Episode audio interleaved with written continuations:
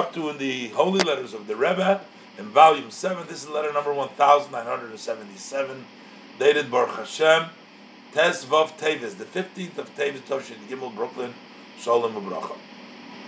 So the Rebbe says, I received your three letters.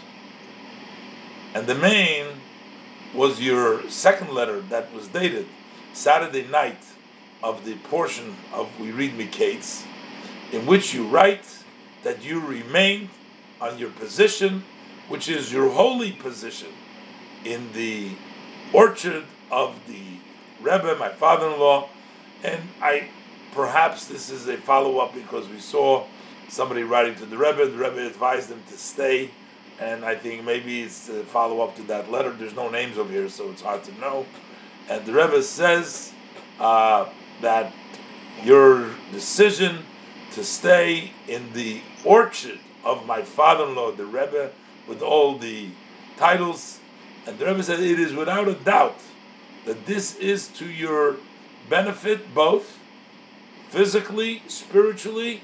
It is also the benefit of your family members. May they live, and you may trust Hashem, blessed Hashem, for sure that you will also see with your eyes of flesh, and Hashem will grant you this very, very soon, early on, to see. Again, again, if it, if it follows the previous letter, he accepted the Rebbe's advice, and he's staying, and the Rebbe is telling you you're going to see that this is to your benefit. The Rebbe says it's known the story of my father-in-law that the uh, that he said that a true chassid, a chassid who is proper, needs to be absorbed, durchgedrungen, needs to be penetrated through and through with the concept that you are Hashem's animal.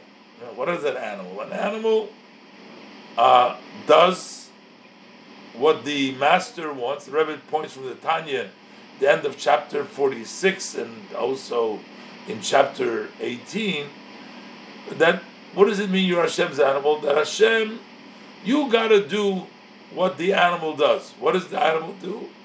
Produces milk. That's what the that's what the cow does. Produces milk, etc. But all the feeding and all the needs of the animal, those are the master. So Hashem needs to take.